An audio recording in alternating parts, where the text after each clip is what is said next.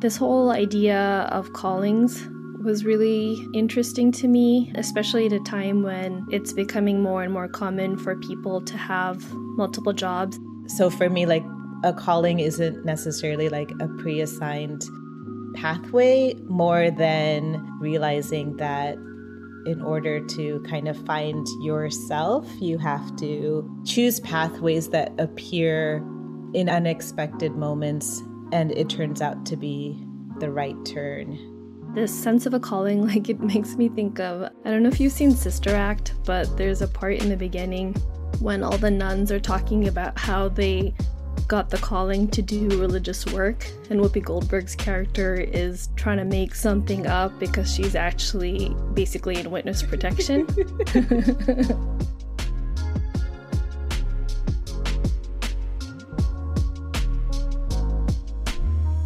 From the UCLA Labor Center, we bring you Rework. I'm Saba Waheed. And I'm Veena Hampapur. I really do feel that I'm led and I'm guided, and I just follow that, and that it's kind of gotten me here. But the most beautiful thing that I love so much is really learning more and more about the history of Black midwives in this country, how powerful we were, and learning why our profession got wiped out. And not only just the learning about it, but really feeling into it as if we're all getting messages out here to reclaim this you know, at one point, it was pretty common for women to be giving birth at home with a midwife, and that historically changed. But today, we're seeing that more women are choosing to give birth with a midwife again. What does it mean to be responsible for bringing life into this world? And what's it like being a black midwife in a predominantly white industry that is in the process of growing right now? In this episode today, we're going to be focusing on birth work. We'll be talking to Kimberly Durdin, or Mama Kim, as some of her clients affectionately call her. It is part one of two episodes where we bring you the stories of two Black midwives in South Los Angeles, devoted to helping women experience empowered births through their foundation and their birth center.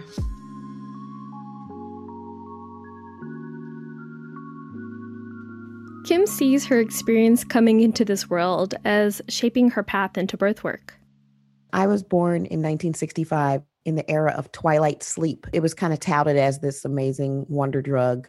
Actually made the mom have amnesia more so than pain relief. The mom still felt pain in childbirth, but they wouldn't remember the experience. And I'll talk to my mom about my birth because she said she loved it. She was like, Well, actually, I don't remember. That always puzzled me even as a young kid, I was like, how can you not remember? My father moved us to South Jersey, and we lived in a community there that was modeled after Levittown. It was one of the first suburban planned communities. It was totally normal to just be a free child in the world. My mother would like tell us to go outside, and we'd kind of come back for meals. And, and as soon as the streetlights come on, then you know you have to go back home. And that was our lives and it was so much fun. Kim's father was 15 years older than her mother, and he had been married before. Their marriage was a little controversial because my mom was raised a strict Catholic. To marry someone who was previously divorced was considered a big sin, so she carried the guilt. That said, they were wonderful parents. My mom was the strict one, and my dad was like, hey, you know, try it it's okay to go out there a little bit. It's okay. And he also recognized that their two sides of the pendulum and how they viewed life created a good balance for us. Her father had an innovative spirit, and it was something that trickled into the family. He believed strongly in entrepreneurship. I can make money doing my own business living life is about taking risks. You can't just stay safe. That was a big theme for him. My mom was a seamstress, but my dad helped her see that she was a fashion designer. He was the type of dad that understood that when your kids have a gift, have a talent, that you want to nurture that.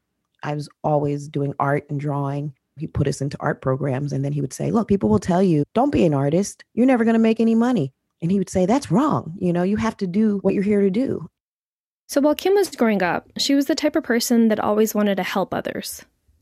My father would joke and say that I was like the character Lucy of Charlie Brown, where she used to set up the little psychiatrist table and charge five cents. People would always just come to me. I remember when I was in sixth grade, and one of my best friends, he's like, I really need to talk to you. My mom, she won't let me get training bras. and, you know, it's time. I don't want to be bouncing around town. And she was completely flat chested. So it was just so funny. And I'll never forget that. But she really was like hurt. She came to me for advice.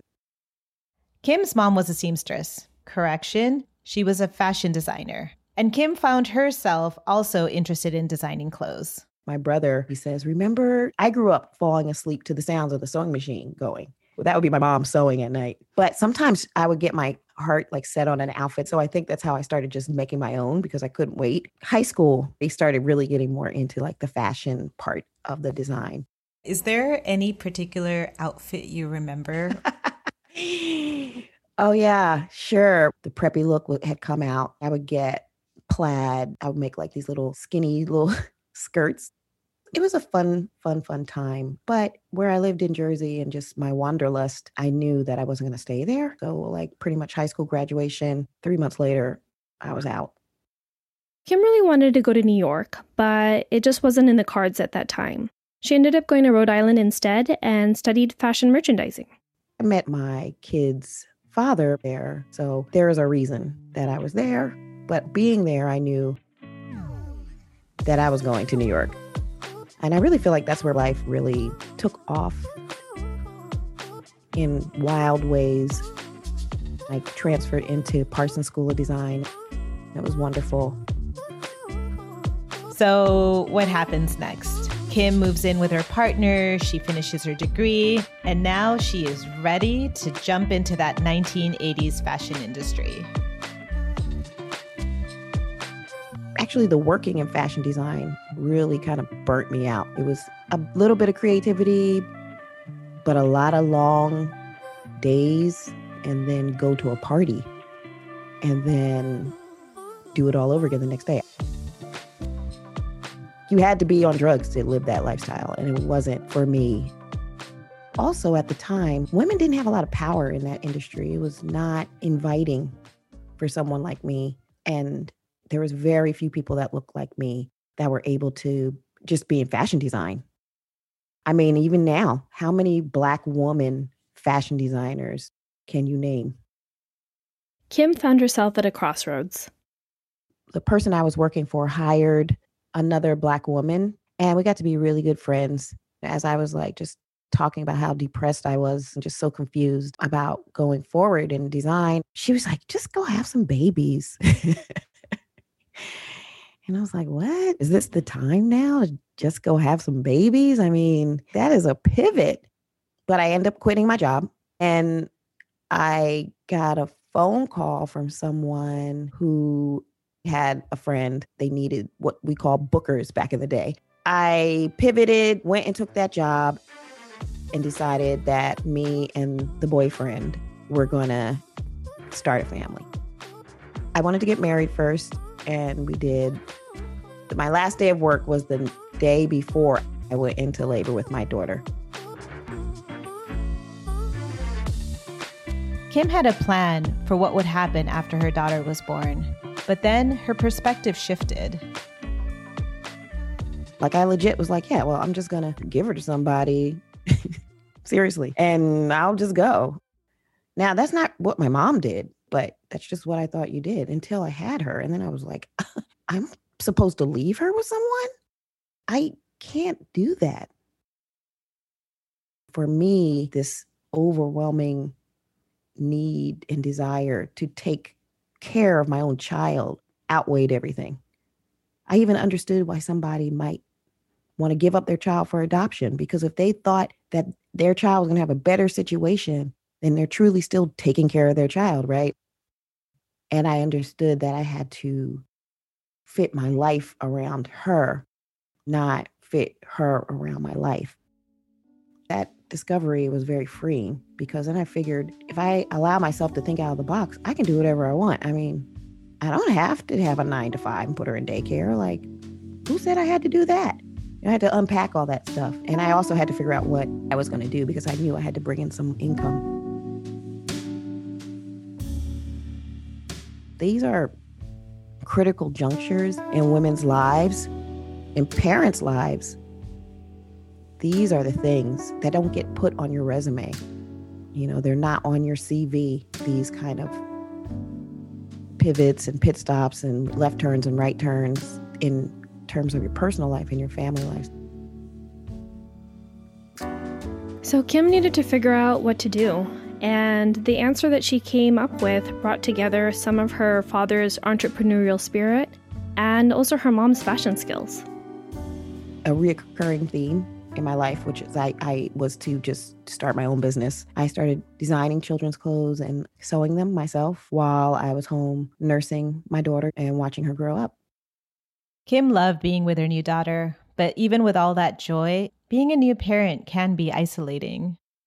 Another really fortuitous thing that happened is that Yanni's about six weeks old. I walk into this woman's living room, this brownstone in Brooklyn, and there's a room full of women nursing their kids. And I realized at that moment that I was not the only person with a little baby nursing all day. There was this whole other world. The leader from that La Leche League meeting kept inviting me back to these groups. At the same time, I was making these baby clothes and these baby carriers. And so she was very into it. She was like promoting it. After Kim joined this La Leche League group, she began to realize there was this whole world of birth workers. There were lactation consultants who help moms with breastfeeding, and then there were also doulas who help moms during childbirth and also afterwards. So I just got into this whole other world, and, and eventually I started working as a postpartum doula.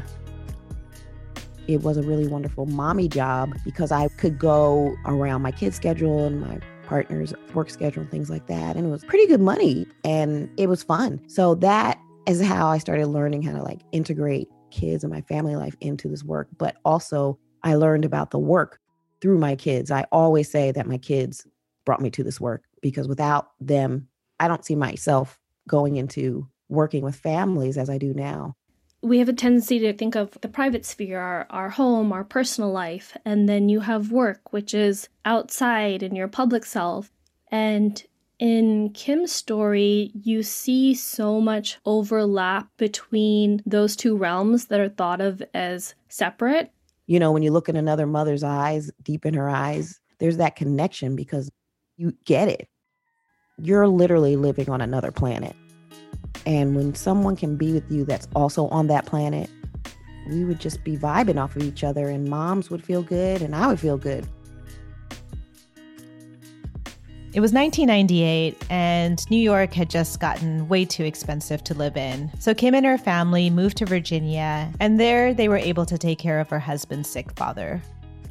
And then I started working at Howard University Hospital and helped create the first lactation clinic I worked there for many years. And, you know, LA just started calling me.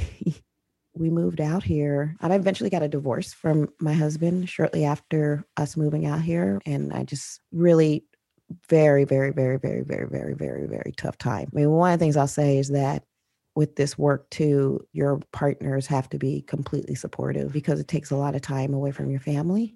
I started working for Watts Healthcare and I also worked for a birth center all the Sanctuary as a director of lactation and did childbirth education. And then eventually I enrolled in school for midwifery. So, when Kim decided to go back to school to become a midwife, she became a part of this much longer history we have in the United States of Black midwives.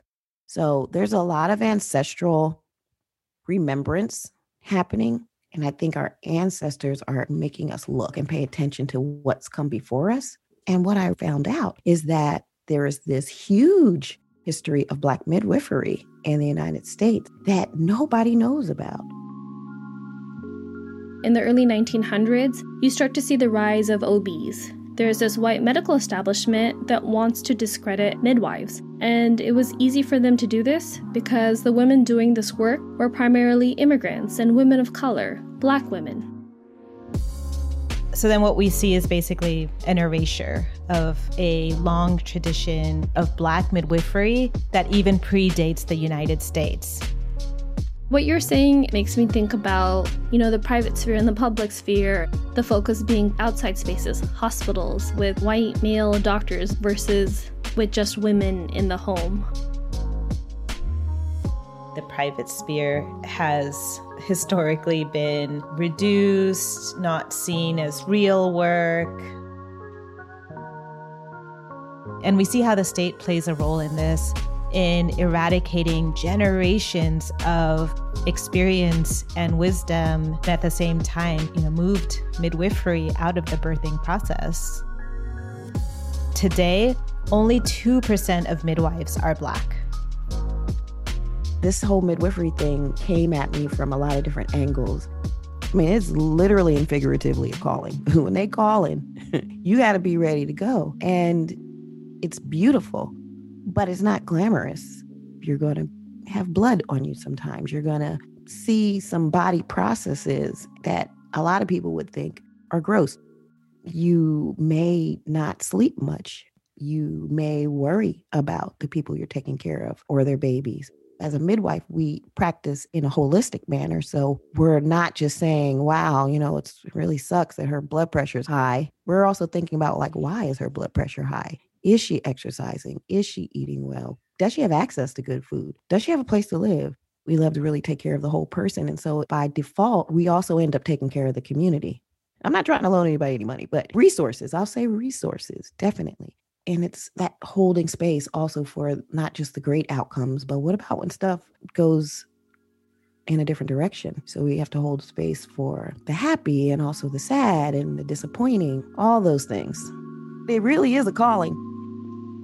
Kim raises such interesting things about what exactly a calling is. What does that mean when you put together callings and gender and women's work, and how does that play out? I have a dear friend named Claudia Booker, and she's a black midwife, and she transitioned about a year and a half ago.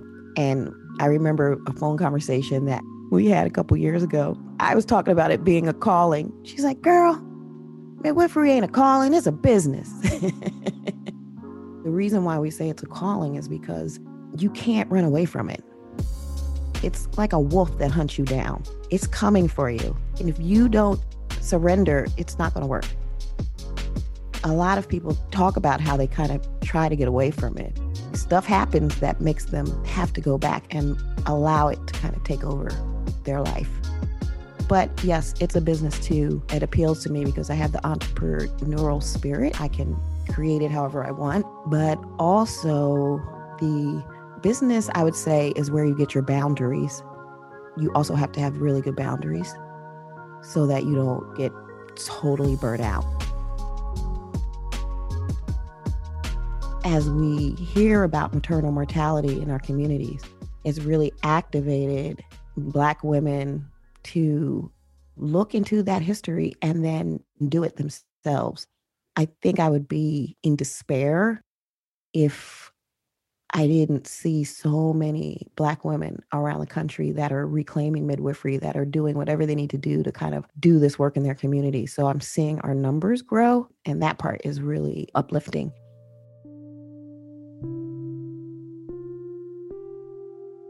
We saw like a growing movement for Black Lives last year, and it just made me think about how bad the maternal mortality rate is. You know, here in the United States, Black women today are 243% more likely than white women to die in pregnancy or by some kind of childbirth related cause.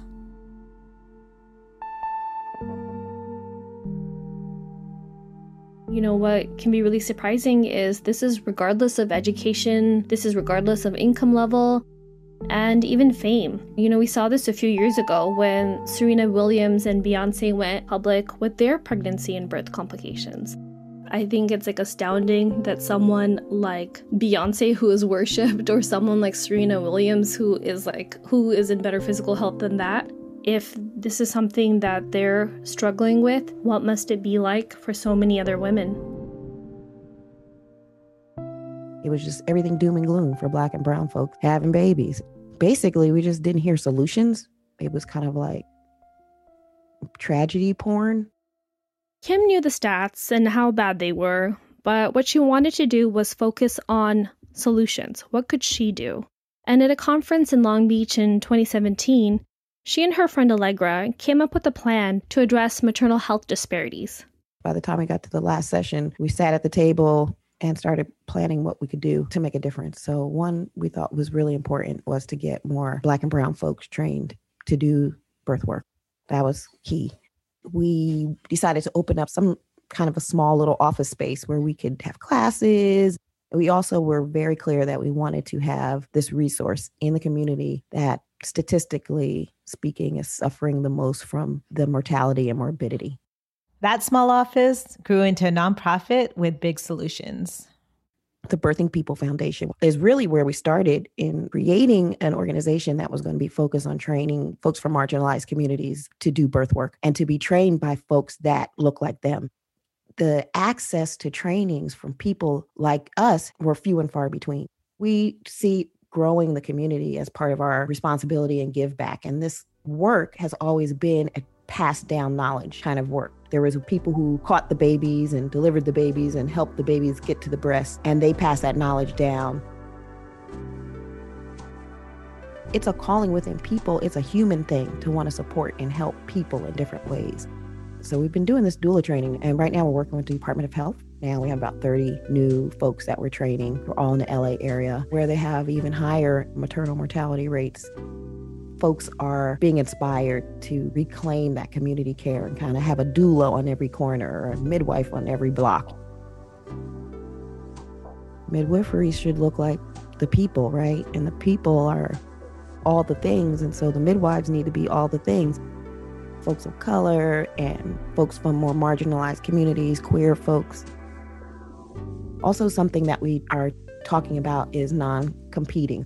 We need as many people getting turned on to this work because our communities really, really, really, really need it.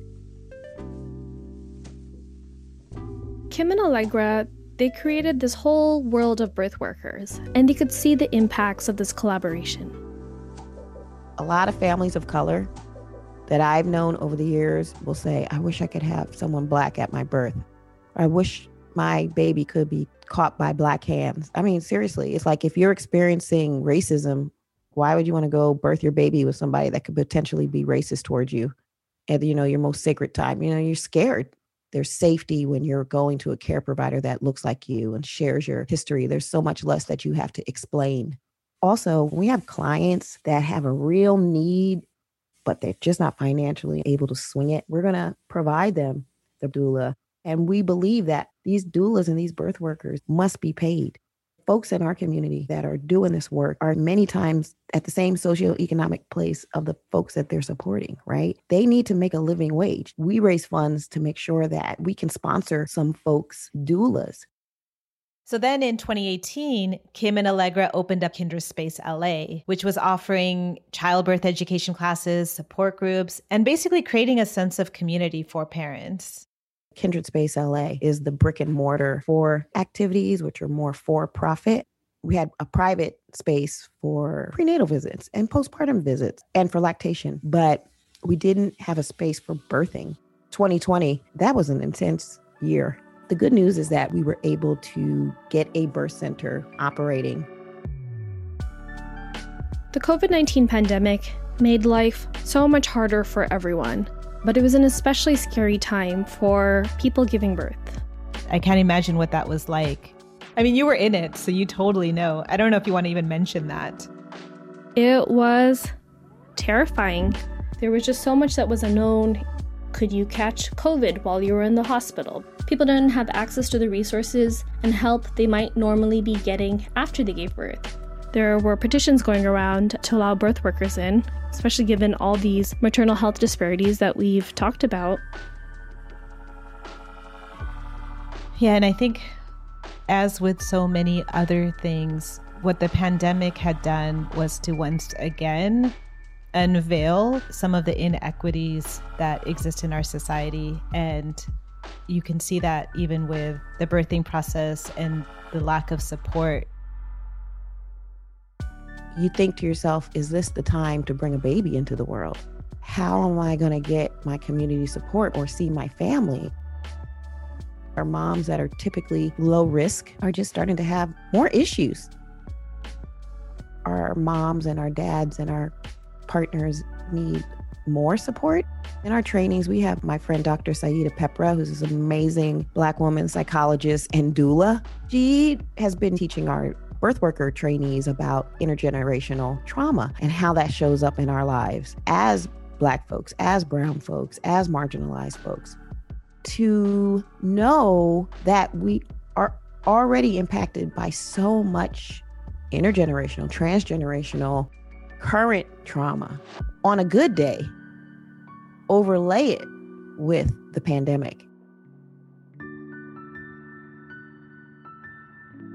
One of the trainees said, Well, you know, when I was pregnant, I was going through so many difficult things.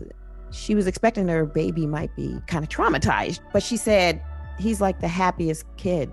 Dr. Sayida asked her, Well, was there anything that you did in your pregnancy to mitigate the trauma and the stress? She said, Well, I had a doula, I had a midwife, and she named a couple other things. I think she said she was in therapy.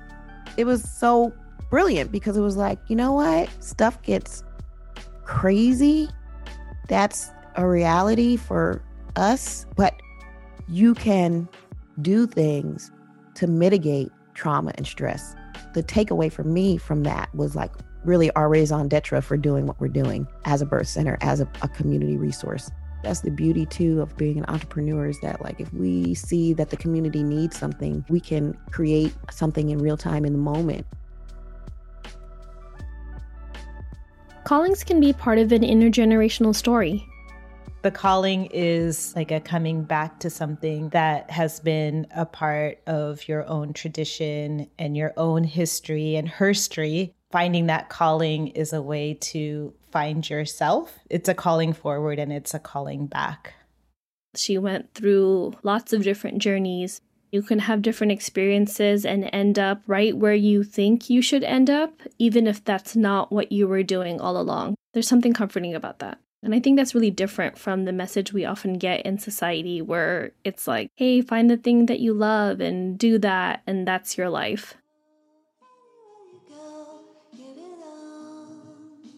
I really truly believe that the energy of my own birth brought me to the work that I'm doing right now. There's just a connection with your own birth experience, whether you remember it or not. Somewhere in you, there's a remembrance, and it does color a lot of our experiences once we get here on the planet. There's that whole history that she's connecting into, and then also her experience being born herself. So, again, I kind of see these different spheres coming together in her story. I really appreciate what you said about her own birth because that story really struck me when she talked about how, because of the drugs that were popular at the time, women lost their memory of that birthing experience. And in many ways, this story is about recovering that memory. And I mean memory in like our broader communal memory of things that have come in that have dismissed midwifery in our history, calling those back to life. And I really feel like Kim upholds that journey in terms of kind of erasing the erasure.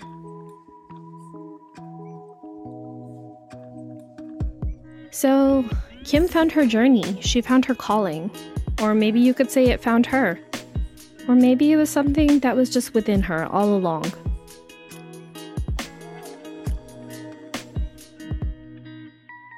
A special thanks to Kim Durdin for sharing her story. If you want to learn more about Kindred Space LA or the Birthing People Foundation, you can find them at kindredspacela.com. You're listening to Rework, which is a production of the UCLA Labor Center. This episode was produced by Veena Hampapur and Saba Waheed. Subscribe to Rework Radio on your favorite podcasting platform and find us on Instagram, Facebook, and Twitter. Check out our new website, reworkradio.labor.ucla.edu.